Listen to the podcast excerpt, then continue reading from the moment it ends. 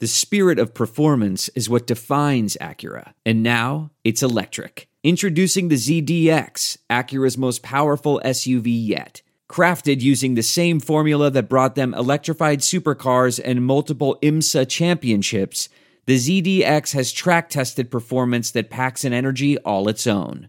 Unlock the energy and order yours at Acura.com. This episode of the Platinum Sombrero podcast is brought to you by Heavy Metal Crayons. From the same heathens that brought you jazzy gel pens and mariachi markers, try brand new Heavy Metal Crayons. Why color with boring old red when you can use lamb's blood or demon horn? Chant your vengeful mantras and pine for terminal desolation while using the all new Fire and Flame shade of orange. We've even managed to identify the colors of anarchy and torture. Also, be sure to try the new Prince of Darkness edition, which is just 666 shades of black, including Abyss, Witch Hunt, Sin, and Eternal Damnation. Heavy metal crayons. Patent pending.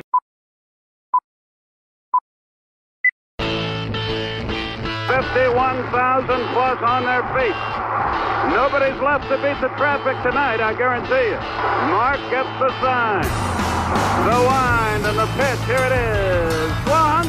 Fly ball deep left center. Grissom on the run. Yes! 25 lighters on my dresser, yes sir. You know I got to get paid. Fly ball, back to right center, and the Braves have won it. 25 lighters on my dresser, yes sir. You know I got to get paid. Swing and drive, back to right, welcome to the show. 25 lighters for my 25 folks.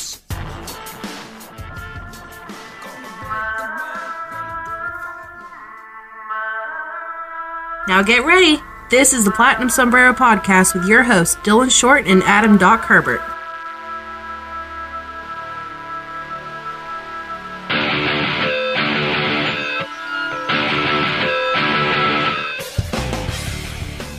What's up, everybody? This is your favorite host, Dylan Short, along with my awesomely impressive partner, Doc Herbert, bringing you yet another episode of The Platinum Sombrero, brought to you by Armchair All Americans. And today we are joined by, I don't want to oversell this, but probably the most famous guest that we've had on here so far.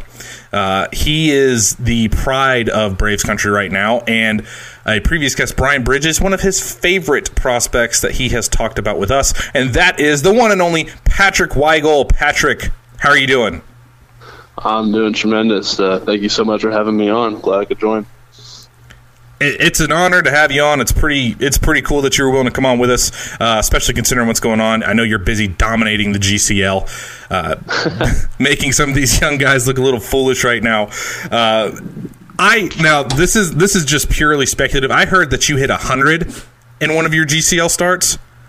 Good lord, man! Uh, yeah, I mean, I don't know if I got that high, but uh, the ball's coming out good, and you know, I just feel uh, for the first time in a long time, yeah, there's just nothing going on in my arm for a while there. Um, I'd have to manipulate my arm angle or um, just manipulate different things in my mechanics to try to pitch around some pain that I was dealing with, and um, just for the first time in a long time, I feel like I'm able just to um, get within my mechanics, mind what I normally do, get on top of the ball, and just let it rip. And it's been feeling really good so far. That's awesome to hear. Especially, it's always one of those really tricky subjects, or one of those nervous kind of watches when you come back from a Tommy John surgery. Just for fans, I don't even know what it's like for for a player. Uh, when you let it rip for that first time coming back from Tommy John, were there any nerves? Um, I'd say most of the nerves came out when I started throwing my side sessions. Um, once I got into bullpens, um, it was just kind of gradually like kind of pushing the boundary and be like, all right, like that still felt good, you know, and just kept pushing, pushing. All right, that keeps that, you know, that responded well, kept going well, and uh, by the time I got to the game setting, it was really, um, I was I was pretty confident what it was going to feel like, and um, I was pretty confident going out there. Um, I had I think three live BPs before I'd gone out for the first game, and uh, I mean everything felt good. Um, just based on hitters' reactions or like based on hitters' swings, you know, I could kind of tell what the what my what the stuff looked like.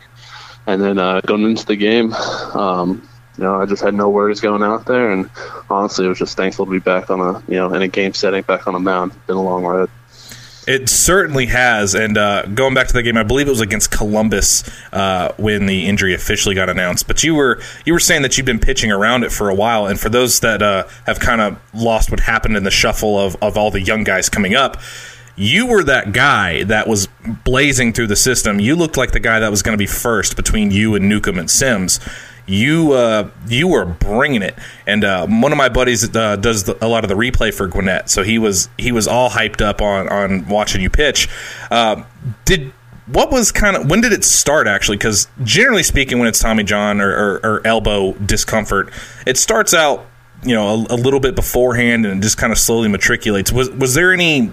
Were you kind of adjusting for that even before you got the call up to AAA?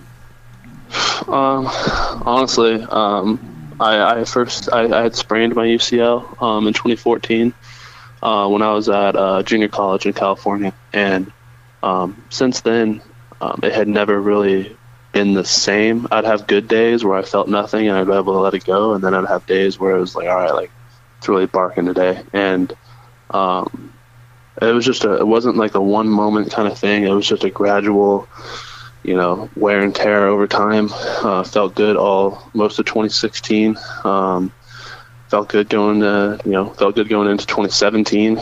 Um, I'd say probably towards the end of maybe the end of Mississippi, Gwinnett started to be like, all right, like it was becoming more and more of a daily issue.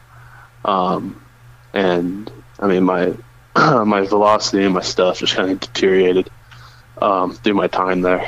Um, and then that last start in Columbus, it was uh, it was it was tough. I mean, I was trying to battle through it um, just to keep pitching because you know you, you you know what's on the other side of it. Um, you know, I knew something was going on, and I knew that I was going to probably um, miss some time, and I was trying to battle through it and keep going. And you know, fortunately, after that start, came in and I uh, you know went to Nick Flynn. I'm like, hey, like you know, it's it's not it's not coming out. It's not going well. Uh, you know, it, it hurts.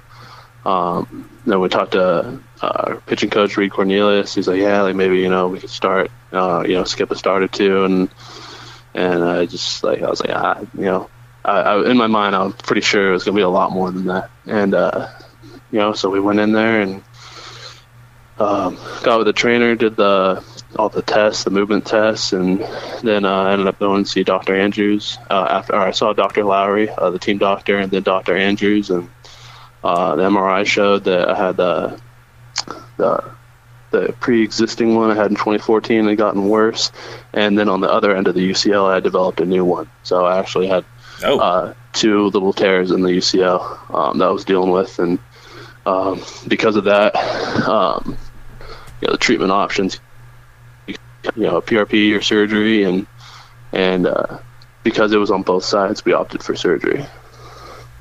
Hmm. So, as it pertains to to the actual elbow itself, I mean, that's it has to be basically stabilized for for a pretty long time as soon as the as soon as the surgery is done. Correct. Uh, correct. I was in a sling for a good amount there. Okay, so you know, so much of what we see is just through the baseball lens. You know, we we we know that you're a guy just like us, but you know, we we see you on the mound. You know, that's that's the main thing that we associate with you. But as far as the actual rehab, that's when it becomes something so much bigger than baseball. As far as the impact outside of baseball, I mean, did you have anything in particular that was, you know, just everyday tasks that wound up being a lot harder than you thought it would be? Um, honestly, it would probably be just the monotony of it. Um, as far as like pain wise or rehab wise, once we got my elbow straightened out, because you kind of have to, you know, there's you got go through a bunch of stuff to get your elbow back straightened out, and then back to where it bends back towards your shoulder as well. So after all that, um, there really wasn't any pain after that. Um, but really, the toughest thing is just the monotony of it. I know for a while there, I tried to, you know, you're only at the field for two or three hours. It's the other 22, 21 hours in the day. Like, what are you going to do? And uh, so for a while there, you know, I'd play I'd play some video games or I'd try to sleep it away and and uh, actually I was I'm an Uber driver down here in Orlando, so no was, way. Uh, yeah, I signed up for Uber, so I was Ubering in the afternoons because I wasn't physically cleared to do anything. So um, started Ubering down here, made some little uh, you know side cash, and uh, you know just found different things just to keep me occupied until I was able to resume baseball activities again. You were Did anybody recognize you? No, no one recognized me, but certified five star, no complaints. you are a mountain of a man. I don't know who would give you a one star. I'd be a little intimidated getting into that Uber. Yeah. Now, now, what's what's the Uber code of conduct? Your music, or do you let the passenger pick theirs? Ooh, um, I, I I always offer the aux cord, see what they want to do. Um, but I mean, you kind of get a read on the person if they're, uh, you know, some people are really talkative, some people just have their head buried in their phones, and you just kind of read the situation. But there are a couple nights where like you could tell, like you know, people are going out someplace. I'm like, all right, yeah, here's the aux cord, like you know, get fired up. well, uh, we're you've got some filthy stuff, and we're going to touch on that in a second. But uh, I, I, I, I've always wondered this. Coming back from Tommy John, are you using the same arm slot? Did you have to change anything, like uh, where you're letting, where you're releasing that, or, or change up any grips on anything? Um, no, I mean everything's pretty much the same. Um, I, I mean I'm back in my original arm slot, just kind of uh, over the top, high three quarters, and um, you know most of the manipulation was actually going on when I was you know still pitching and trying to pitch around that pain. So now I'm I feel way more consistent in what I'm doing, and uh, I just have a, I mean I have a lot better feel for what I'm doing. So I'm really encouraged by that. That, that's that's great to hear because you, when we were talking to Brian Bridges a few weeks back, you were the guy that uh, that he talked about as, as one of his favorite guys, as one of the guys that he thought was was one of his favorites in the system, just for the way that you came in as a, as a guy that kind of never quite, for whatever reason, moving around in college or whatever, you kind of had to float back and forth between the bullpen and the starting rotation, and then you come in here and all of a sudden you're surrounded by all this other young talent and you're the one that took took the forefront. You were just mowing through people progressing. And uh, i i could not believe and i'll be honest i didn't i had no idea that you had that much going on uh, with your stuff. And just just watching it day in and day out every start was holy crap look at this kid Yeah, um, you know, first off, Bridgie's the man. He, uh, you know, he takes good care. You know, he's uh, he's down in Rome uh, every now and then. You get to see him and talk to him. And um, when they had some meetings down here in Orlando, uh, I got to catch up with him. Um, when they has, I think, some scout meetings, and he's just can't find a better dude. Really, I love that guy. And uh, yeah, I mean, um, I think the biggest difference between the colleges I was at and when I entered pro ball is I was in pro ball. You know, I was allowed to fail. Um, you know, it's here's the ball. You know, you're gonna take it every five days, whether you know you're doing well or doing bad, and you know we're gonna ride with you. And in college, it's just a different game. Um, you know, I'm not only affecting my career when I pitch bad, but also that coach's career and his future earnings and his, um, you know, and the whole college program as a whole. So in college, you know, there's a little quicker hook if you're not getting the job done, um, which I you know at times I wasn't. and uh, you know, I just I am still growing in my body. Had a lot to learn, and I think as I you know physically matured and kind of grew into myself and um, just got more reps. Honestly, um, I was finally able just to make that jump, and everything kind of clicked. And uh, late 2015 and Danville in 2016. Danville, you know, I didn't have that really great in numbers, uh, year numbers wise, but um, developmentally. Um, going from the bullpen in Houston to a five day rotation in Danville, um, getting used to that, uh, it was, um, you know, the results might have, might not have been there, but I remember going into 2016 just super encouraged by what I'd built on there. So, do you have any? I would imagine that, that you prefer to stay a starter for as long as you can, but you've got that bullpen experience from when you were at Houston and, and even some at Oxnard before that. Would you welcome a return to the bullpen if that got presented to you as a way to kind of limit mileage on, on the elbow now that it's prepared, or do, do you have a preference? Where where do you sit on that? I enjoyed aspects of both of them. I mean, starting, I love having a routine and having that every five days. You know, here's the ball, and um, you know, pitch as deep into a ball game as you can, and you know, try to win one for the team. And uh, it's just a different animal in the bullpen. You know, I love the aspect. You know, bullpen guys get to compete every single day. You get to lace up, and you know, have a chance to get in that ball game. Um, I mean, they're equally as important in a ball game in my eyes, and and you know, I'm just I've throughout my career just kind of done whatever um, you know best fits for the team. Right. You can be honest. Everybody knows every pitcher wants to remain a starter, and uh, that's that's every, no one dreams of, of being of coming in in the seventh inning, even though as important as those are. Uh, this year's been a fun, fun year for Braves fans as a whole. Uh, for you, it it's got to be. Is there any sort of conflicting emotions? You're seeing all your 2016 and 17 teammates coming up. Uh, Bryse just had a brilliant debut. Touki came up and had an, another really strong debut that honestly is going to be even better in the longer run than what he showed that time. Uh, Kolby got up here. Soroka was killing it before he had some shoulder ailments. Uh, Gohara has gotten up here as well, and Max Fried. And then when you when you see those guys going, how much of that is uh, is just pride in your teammates? How much of that is more of a a good competitive fire of saying, "All right, now it's my turn." Um, it's. I mean, geez. I mean, all those names you just listed off. What a list of guys. right. Um, it's, it's just they're so ridiculous how many arms we have in the system. I mean, that's just the ones that made their debuts this year.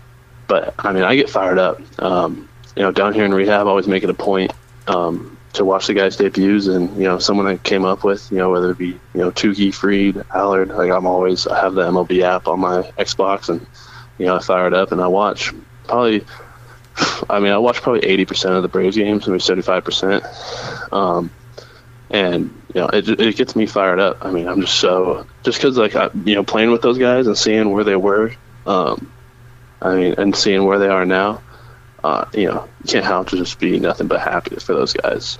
You know, and that uh, you know, in the beginning, you know, it doesn't mean I mean I didn't watch baseball for probably three or four months after my surgery, just because I was just I was being bitter. Getting but twitchy. I made it a point to watch, you know, when Sims came up. I made it a point to watch when Ozzie came up, when you know Newcomb, um, when uh, uh, who uh, debuted later that year. You know, I made it a point to watch all those games just because you know those are my guys. You know, though we've done uh, whether we've played with them or been through the you know Braves develop, developmental camps with them. Um, I mean, it's just it's just part of it. Um, you know, I could you know text those guys and congratulate them, and you know they've earned every single bit of it, and it's uh, you know it's just really cool to see other guys um, live out their dream, and you know, I you know hopefully envision that for me for one day. Any good natured ribbing going on if they have a tougher start? no, I leave it alone after uh, after after a bad one, but you know after a good one, you know always in good fun, and you know I'm I'm super excited to watch Touki throw again because when he threw the other day, like he didn't even I don't think he even had his good curveball going. So I mean I'm I'm pretty fired up to watch his next one. That's what uh, that's what I've been saying since his debut is that he didn't have his peak command there. That was that was incredibly exciting that time. Just wait till he's you know not quite as nervous, but uh, there you you touched on this a little bit with with how deep the the arms are in the system it's not just the arms, man. The hooks that some of you guys have in that system are unreal. When you talk about Toukis, you talk about Allards, you talk about Frieds and Newcombs, you've got a fairly nasty hook yourself, my friend. Thank you very much. Now, how do you hold yours? Do you hold it typical curveball grip? Do you hold it spike grip, or do you have your own little Patrick Weigel grip on the curve? Um, I'd say a, a pretty typical curveball grip.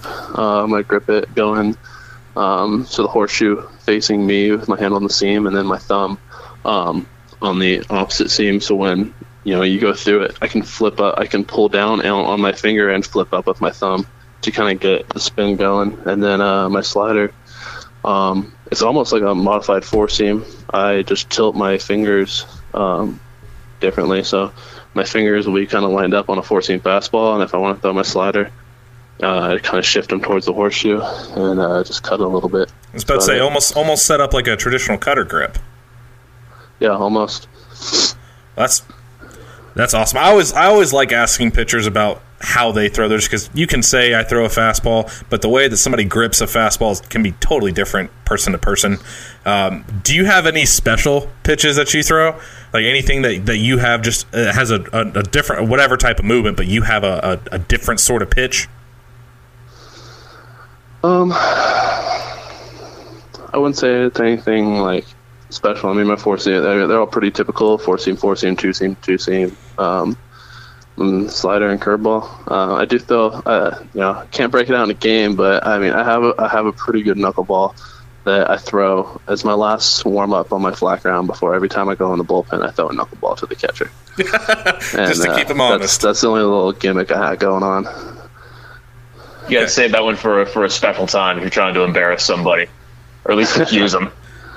we we have like a running joke. You know, we all call you know our little gimmick pitches. You know, whatever. You know, you know, yeah, you know, y'all don't get to see it in a game, but you know, pitchers mess around with grips all the time. We always joke around. It's called the last resort. You know, if you can't cut it. That's the pitch you're going to go to. No, uh, no Annabelle Eephus pitch for you yet, though. no, not yet. Right, that's okay. You got plenty of time to work on that little butterfly change or, or whatever it technically is that he throws.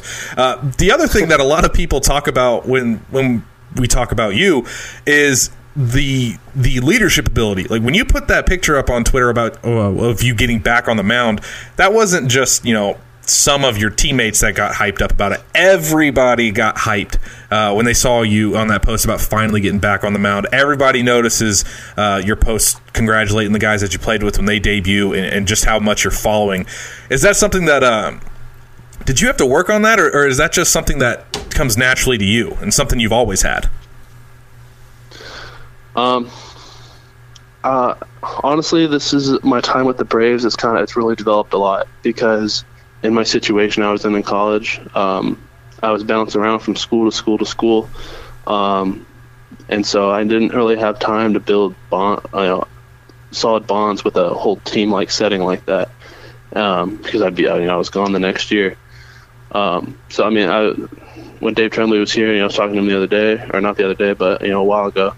Uh, you know, my time with the Braves is the longest I've been with one team since um, high school, and even then, I transferred in high school after my freshman year, so I was only with my high school team for three years. So I've actually been with the Braves longer than any team I've actually been on my entire life. So that time that I had to, you know, build bonds with guys, um, in 2015 in Danville, um, you know, going to uh, developmental camp, going through instructs. Uh, then that's, I mean, that team in 2016 in Rome was just special. Um, was just, uh, I mean, that's just a that's just a good group of guys. You know, there's no other way to explain that. It's just it's it's different than other, uh, you know, other teams that we see and other teams that I've been on. It, it was just a different kind of bond on that team. Um, you know, as well in Mississippi and Gwinnett, you know, we just all come up together and you know, we're all just rooting for each other. We're all bouncing ideas off of each other. We're all, you know, you know, I, everyone has my phone number. I have everyone's phone number. You know, we're always, you know, just reaching out and, uh, you know, seeing if you need anything or, you know, just reaching out to say, hey, what's up? You know, saw you the other night. Looked really good. Um, you know, someone struggle with something, you know, talk about grips, talk about mindset, pitching. I mean, it's all just, um, it's all just in the name of, you know, just us getting better. That's gonna that was kind of gonna tie into my next question is uh since you're right now especially in the GCL you're a little bit older than some of the other guys now you've had you've definitely had more experience than a lot of those guys uh, are any of those younger guys kind of coming up to you a little bit and asking uh, asking for, for some advice on, on kind of transitioning from amateur ball into pro ball the having to play a lot more often a lot more frequently and, and having to figure stuff out have you had to uh, kind of show some some young guys the ropes yet Yeah, I've had an opportunity to talk to a couple guys. Um, you know, it can be kind of tough down here with the language barrier. Um, but, um, you know, the best I can, especially, um, you know, a lot of the guys in rehab as well. Um, we got some young guys in rehab. Um, you know, I, I talked to uh, Tristan Beck and a couple other guys the other day uh, for eight innings in Tampa uh, after my outing. You know, we got I was sitting there and watching the game, and it's very, um, you know, it just it just comes up. I mean, you can't help but talk about baseball and, um, you know, just having those conversations and just building relationships. What it's all about. Just because you know that you know that that channel is open. You know, I'm open to talk to and uh, you know, willing to help out whenever I can. Now, everybody has been, or at least in, in my Braves fandom and, and the, the guys that I talk to, we've all been uh, wondering, you might not be able to reveal it yet, but uh, have have the Braves told you your plan for the offseason? Whether that be, I'm not necessarily saying that it is, but whether it be some uh, a good appearance in the AFL, a la Max Fried last year, have they given you your offseason plan yet? Um, I can't say that I'll most likely um, be going to instructs. Everything else is fluid. I mean, it's kind of, you know, it's just how I feel and how I bounce back from outings, and you know, there's just kind of a, a lot that goes into it. But um, we'll get some stuff finalized hopefully uh, going forward. So at least as far as ramping up your innings, you know, you had two one inning appearances in the GCL, and then earlier this week you had the, the three inning appearance. Um, it, you're just ramping up to go full speed for now, and just seeing what you can do uh, with the elbow in its current form. Uh, that three inning is actually a typo. That uh, that never happened. I only went one inning, and then the other two innings are Tristan Beck's innings um, that they gave me credit for. So actually, I've only gone one inning each time out. so retract that. wow. All right. Well, this is why you never scout the stat line. Yep. Well, man, I don't. I might not have revealed that. I might just be like, yeah, no, I've just been straight up dominating. You know, going one innings now. I just pump out three like it's nothing. Whatever. Nah, I mean he had. I mean, I claim him. I mean, he pitched two two scoreless, so I mean, I'm I'm okay with claiming him. Believe me.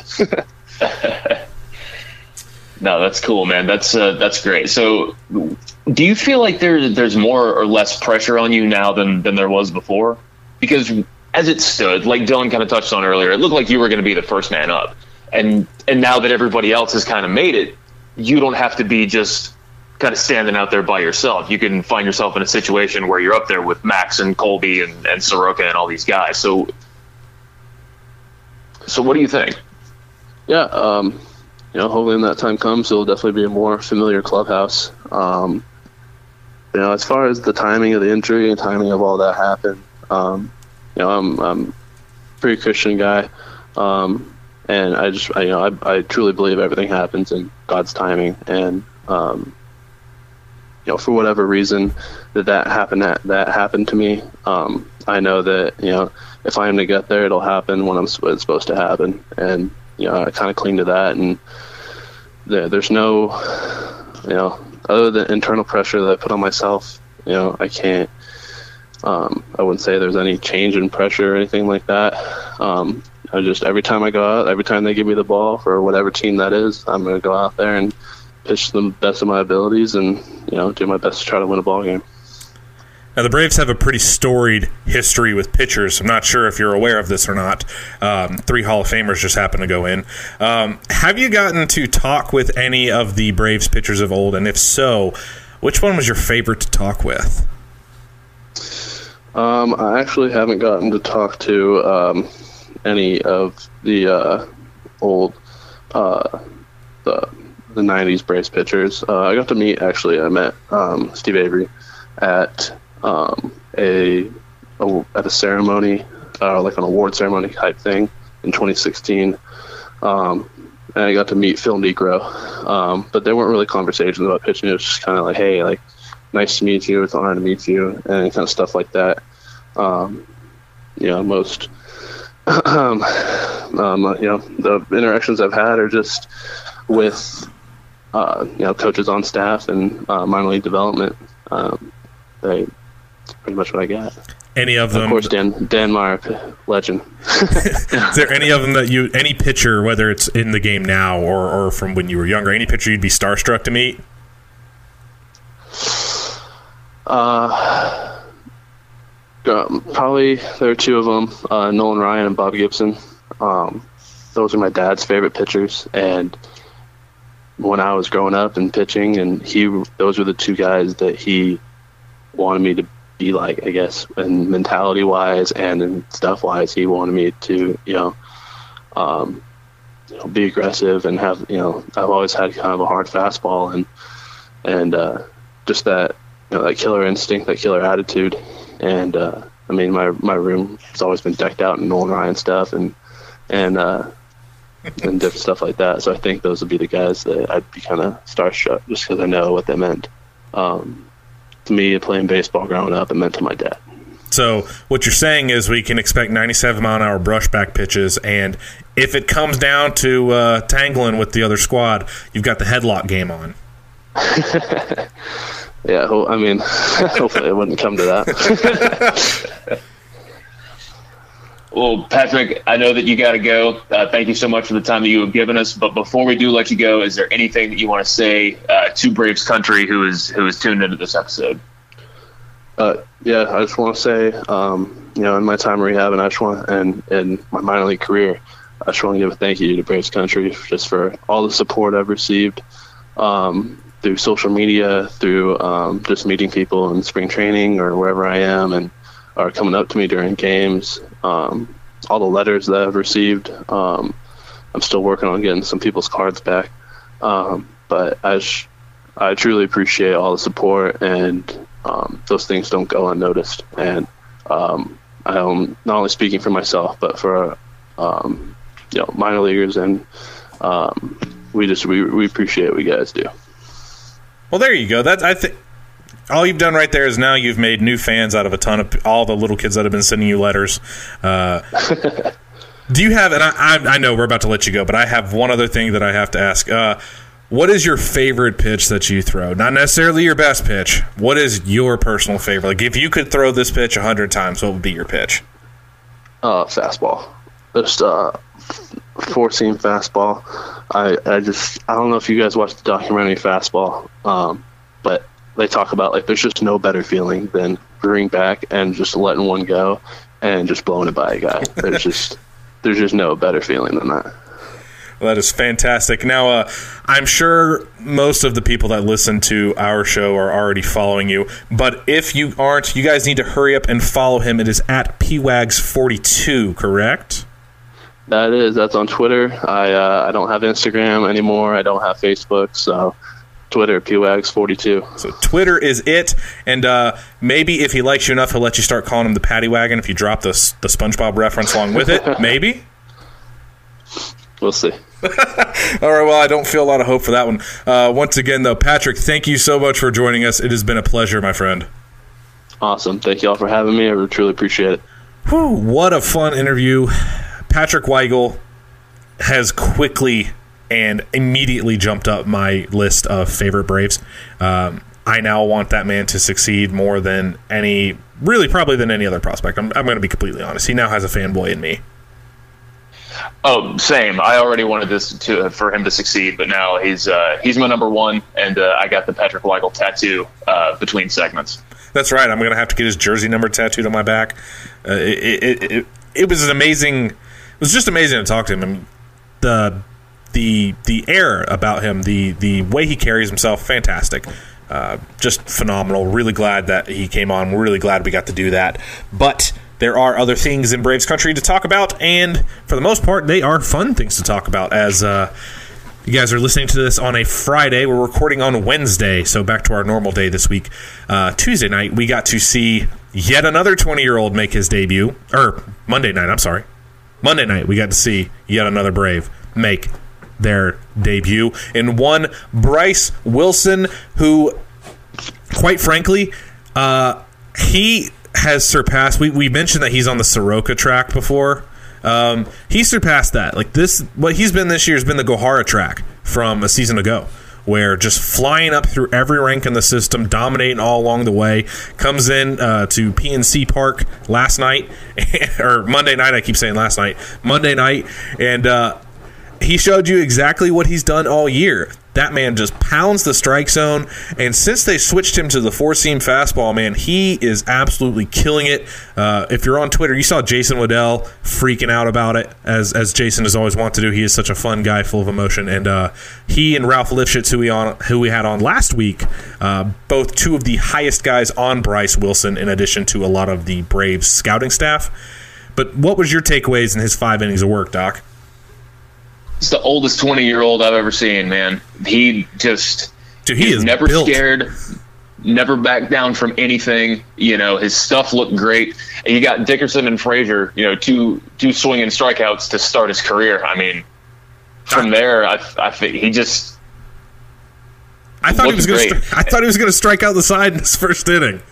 I know, me too. And and I'll tell you what, man. For I have been lucky enough to uh, for writing for Talking Chop. I, I was uh, I drew game coverage night on Soroka's debut and Touki's debut, and now Bryse's. So I mean, I was going to wind up watching these games anyway. So getting to actually like drill into them and pay really close attention to them, it's been uh, it's been kind of a blessing, man. And I just I I know that they're they're trying to game the system a little bit with you know Bryse is going to come up. It's going to be a spot start for now, and then maybe Touki will wind up being the next sixth man, or maybe Fried after that. But there's going to come a point. Rosters are going to expand really soon, and all these guys are going to be up. So I I'm just I know it's a five inning sample size, and but the guy started in high A, like. Yeah. I mean, what else? What else can you say? He's just he's just a bulldog. I mean, that's three levels in one season.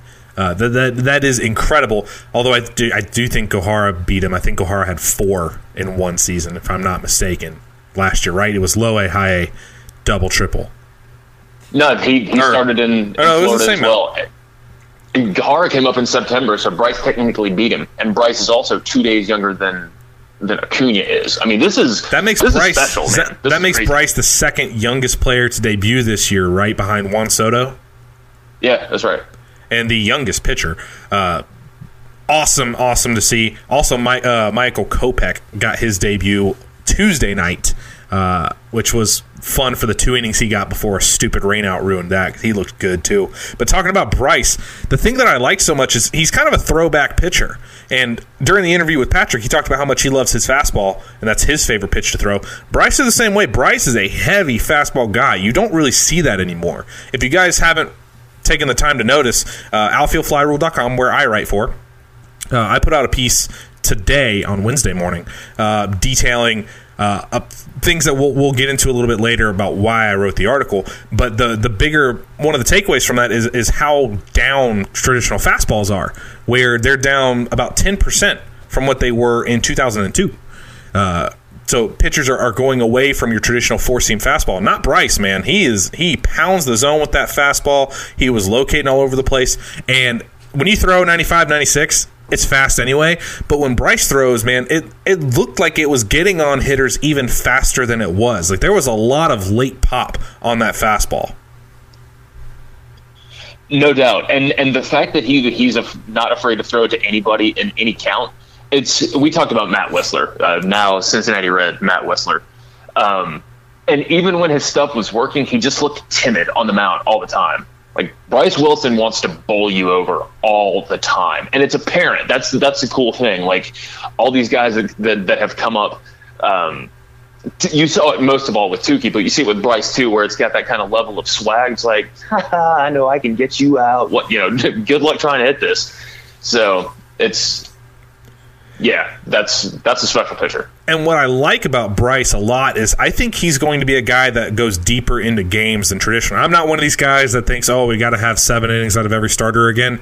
That's not feasible, folks. Take a look at the league. The average for a major league starter is five innings. So technically, for everybody complaining, the Braves are actually above average in the length of time that their starters go in games. But Bryse is a guy that I could see averaging over six innings a game just because of the the sheer amount of strikes he throws. Like he he I don't think he's a high pitch count guy because he works in the zone so much. He's going to get his strikeouts, but he's going to get a lot of contact too, a lot of weaker contact because he stays so close to the zone. And I think that that's great for the Braves to have. And you mentioned his mentality uh, goes back to him being quite quite an established football player, uh, a three star middle linebacker, running back uh, in in North Carolina, where he was actually going to go play at North Carolina.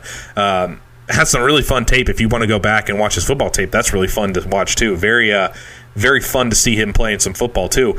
Um, but his slider last night was really good. It was better than I thought it was going to be. Now, it didn't, you know, it wasn't a, a crazy amount of break like an Ottavino. Uh, it wasn't crazy fast like an Aroldis Chapman. It was about 83, 84, but it had a lot of late movement on there where it looked kind of like a like he was throwing a changeup, and then about maybe about uh, 57 feet is when it started breaking and breaking he got uh, i believe it was josh bell that he made just look foolish on a backdoor slider that came from off the zone like down right knee high middle of the plate I know that Joe Simpson is uh, nobody's favorite guy, but he did make a really good point about Bryse's stuff the other night, talking about the velocity separation, talking about how it's just enough to keep them so off balance. That might might be why he was able to to take such big steps forward this year. Is that it's not such a noticeable discrepancy between each individual pitch, where it's like, okay, you can.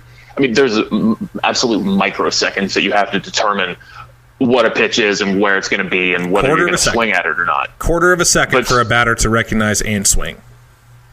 So if it's if it comes out of your hand looking like a fastball, and then if you even have the slightest amount of hesitation, you're going to wind up with off balance swings and and whatnot. A lot of what you saw Bryse inducing the other night. it was uh, quite frankly it was fantastic to see. I mean his his changeup uh, his changeup is, is not a typical speed for a changeup. It's about it works 86 to 88, but when you take into account a 95 to 97 mile an hour fastball, that's almost 10 miles of difference. That's fantastic. And he keeps the same arm action. It's a traditional change rather than a circle change, which if it has the right fade, like Bryse's was showing Monday night, if it has the right amount of fade, then that can work more as a strikeout pitch as opposed to a circle change. A circle change is pretty obvious from the grip and from the release. Uh, a straight change, it, it looks like a fastball because basically you're just pushing the ball back farther into your hand to, to give your hand more surface time on the ball, which slows it down. So fantastic looking at Bryse. He's not the only body, only person who's looked good. We already talked about Touki uh, in his debut, and uh, Patrick talked about him a little bit as well. He's been he was saying what we were saying uh, uh, last week that there is more from Touki to come. Like that was that was nervous Touki. That was not a plus game Touki. Like that was that was one of his weaker starts type Touki, and that I cannot wait. And uh, I wonder. I think I think you're dead on about uh, they're going to kind of rotate him around a little bit till rosters expand. I think Touki will get a start here uh, within the next week or two. He'll come up and be that six man, uh, get himself another another outing out there, which is fantastic for a team that's playing as many games in a row as the Braves are. Uh, to have to have guys like Bryse and Touki and Max Fried, who you call up as a quote unquote six man, but they're probably better than you know they're better than two two options at least in your starting rotation right now. It's not your traditional uh, spot start type of guy. We're used to it being Lucas Sims or, or Matt Wisler, and now we've got guys that are probably better than half the rotation coming up for a spot start. Bryse and Touki threw. No, Bryse threw a shutout. Soroka and Touki both allowed one one earned run. I mean, these are these are this is the future. And when you start looking at, let's just assume that the Braves are going to make the playoffs here. Okay, um, every it was like everybody had their mind blown a couple years ago when the Indians were in it, and Francona was instead of using the traditional starter than one inning a piece out of relievers or maybe the occasional loogie type thing where it was like everybody was throwing three innings. This is where, and we everybody's joked about, you know, the Braves are going to do great if they can have a 12 man rotation or whatever. In the playoffs, having 12 starters, that's exactly what you want because you're not burning arms out. You can kind of get on the on the shorter appearances to where you're going from somebody who is used to being able to throw two, three in- innings at a time. Like, can you imagine going Folty, Touki, Bryse for a game? You know what I mean? Instead of having to go Folty, Venters, Minter, or Brach and Sobotka, whatever. You know, these are guys that are like they are skilled at kind of stretching things out. So I think that that could be a huge, huge advantage for the playoffs. Now, I want you to hold off on that on the playoff talk. We're going to get to that in just a second. Before we do, I do have some. Uh, I do have to say a little bit of uh, of a, an apology to uh, to Kevin Gausman. I was not real excited about the Gausman edition. Uh, everybody can tell me all they want about how they thought that. Oh, I knew he was going to be good. Well, I'm going to call you a liar uh, because nothing in Gausman's profile looked like he was going to be nearly as good as he's been for the Braves so far. Last night throws eight innings uh, of shutout ball absolutely fantastic. Uh, everything has been working for him since coming over here. And the one thing that that leads me to believe is Roger McDowell is worse than I thought. And I thought I didn't think he could be worse than I thought, but uh, apparently he is because this Kevin Gausman is what the Orioles drafted. I believe was fourth overall out of LSU. This Gausman that the Braves are getting right now is the Gausman that they expected to get, and they got nothing like this. he he's cut back on the strikeouts a bunch, but this is what happens when you have a good defense, you know. Anthopoulos has been stressing it since day one. We we got to improve the defense, and he has pitched better. I mean, just the mental aspect of it has got to be different going from being 200 games under 500 and, and eliminated from playoff contention in, in late April, like the Orioles were, to to being on a team that has has a good shot of of making it to the playoffs. I mean, that can be a big big weight off his shoulders. But I mean, he's he's a ground ball guy. You know, he's always had uh, ground ball rates in the high 40s. Uh, low 50s. So if you you've got to have shorthanded defenders, and so say what you will about Dansby, Dylan. I, I know you will say what you will about Dansby, I sure but his will. defense has taken huge steps forward this year. And Let me pause you. is- Hold on, hold on. Let me pause you because let me just say this: the play that Dansby made on that short hop last night, that was incredible. I'm That actually. I'm actually really pissed off that it was only number seven on ESPN's top ten because that play that he made was far more impressive than any home run. That was, let me tell you, from somebody that played a, a decently high level, we'll say relatively high compared to some that play on a short hop, that with that little reaction, that play was unheard of. Now, there's probably a little bit of luck involved in that. Not that I'm taking away from the play. Anytime somebody makes a play like that, there's a little bit of luck because you have to hope that you put the glove in the exact right spot. And when they take short hops, it goes weird. That play was astounding. Like, I mean, I'm not Dansby's biggest fan. Everybody knows that. But when I saw that, hand went over my mouth, just a little. oh wow! And uh, that was. He's not Simba, but man, that was uh, that was impressive. Now, it's not to say that I'm suddenly going to be wearing Dansby jerseys all the time everywhere, but I will give the young man his props. Not only that, he hit, he has his first multi-homer game, so props to Dansby last night. Uh, he's in a nice little nice little groove right now, as long as people aren't throwing him sliders down and away. Um, there, there's a book on it, man. You throw Dansby stuff up and in, and he can turn on it. He can crush it. So, congrats to Dansby for a phenomenal game last night. Congrats to Kevin Gausman for an astounding game last night as well. Now, you mentioned the playoff rotation. Now I want to get into it because if you were listening on 680 The Fan Wednesday morning, uh, you'll have heard me talking about this morning as the turtle, whatever. Um, we were talking about playoff rotations and, and what guys like Bryse and Touki mean in terms to a playoff rotation. There's, I think the Braves are lucky in that there's one, they're going to make the playoffs, folks. It's going to happen. Um, there, there's a few different ways that they could approach this. Normally, when you go into a playoff rotation, you drop the fifth starter, put him in the bullpen, and you run a four man rotation because there's enough space in between games where everybody can still work off normal rest. So in that case, you'd have to figure, and stop me if I'm wrong, but in a four man rotation, you're figuring it's going to be uh, Foltynewicz, Gausman, Newcomb, uh, and then I would imagine Julio would get a start at least in the first series. If not Julio, then it would be uh, probably a Max Fried. Um, but the Braves. They still got they still got Anibal Sanchez though. See, here's the thing about Anibal. Love what he's done this year. Like he's still a pumpkin at some point. At some point, Cinderella's clock is going to strike midnight on Anibal. I don't want it to be in the playoffs, but if he's still pitching the same way, fine. Uh, any of those three, I think, would be your fourth one. They're all close enough in relative terms to me. Because let, let's let's stop pretending like Julio's been horrible. His last few starts have been outstanding. The bullpen's let him down. Um, but getting back to that, the Braves are in this fun position where they've been working with essentially a six man rotation for like the last month, and it's worked out phenomenally. Sean Newcomb is much better with an extra day of rest than he is with a day less of rest. Folty has been very strong working on a day normal rest or a day after rest, uh, and and a lot of these young guys have a lot of a lot more innings on their arm than they're used to, particularly the bullpen.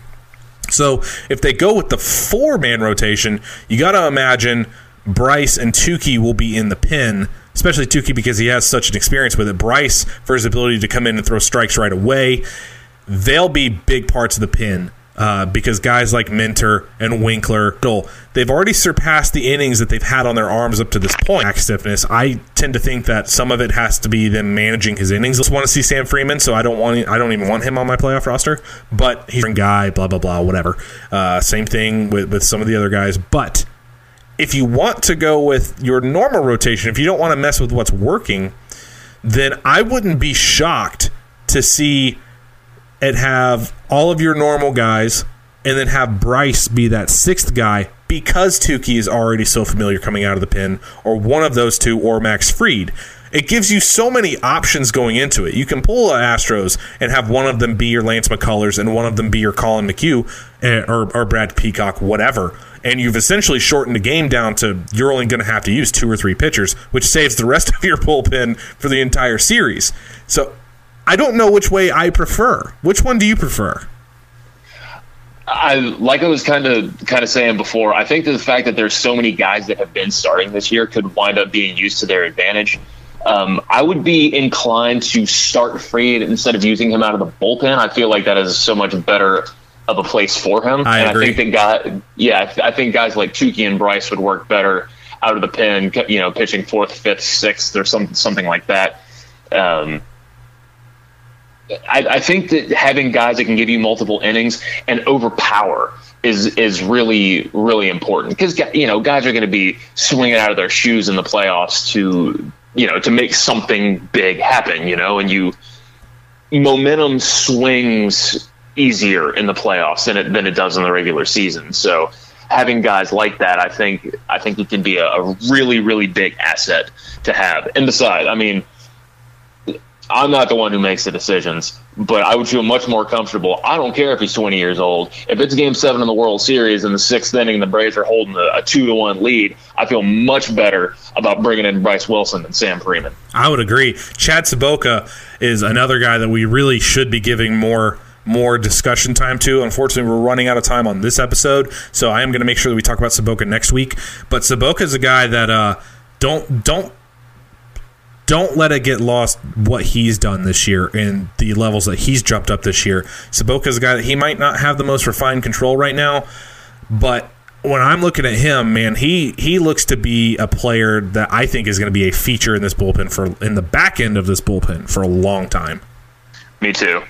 Me too. And he he's such a great story too. He was another Tommy John guy. He battled injuries for his entire career, and he he like Bryse and Gohara last year started in Florida and just kept getting better and better and better.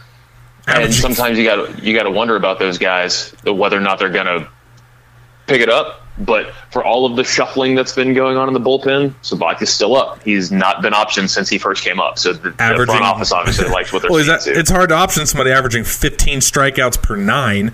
Uh, Yeah. heavy, heavy fastball. He's a big dude, and he's got a fantastic looking breaker as well. So I'm super excited to keep seeing some Sobotka, even though he gave up his first he gave up his first run since his call up last night. Uh, had had another couple strikeouts. I am a big fan of Sobotka. Uh, look forward to seeing him some more.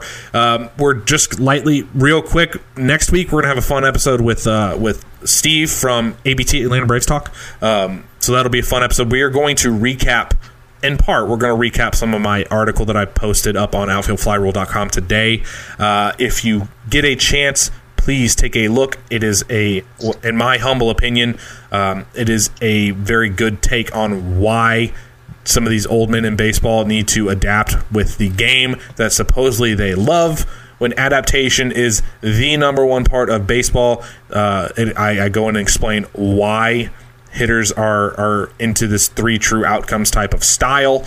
Uh, we don't have time to get into it today. Needless to say, uh, a lot of these old men and some not so old, but but some of these greats of the game are doing a major disservice to Major League Baseball, and it's time that they take a lot of the snark out of it and, and start to educate themselves a little bit, or at least stop stop acting and reacting like a fan and start realizing things through the lens of of a former great of the game and start start looking at it through the player's eyes today.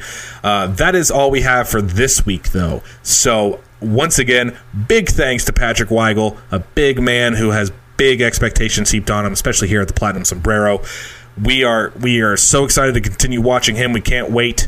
Uh, really enjoyed having him on the show. If you're not following him already, make sure you're following him on Twitter at pwags42. That is the only destination to follow Patrick Weigel, and the only destination to get guests such as Patrick Weigel and such as Brian Bridges, such as Jason Waddell on your podcast networks is to follow the Platinum Sombrero. Follow us on iTunes. Follow us on Twitter at TPS underscore podcast. Send us likes, send us some, some reviews, what have you.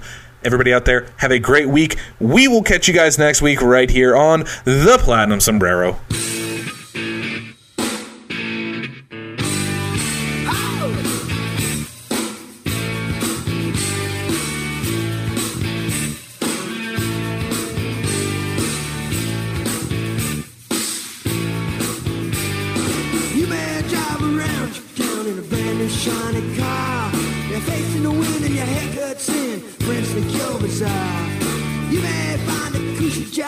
I hope that you go far. If you really want to taste some cool success. Play guitar. Play guitar. Play guitar.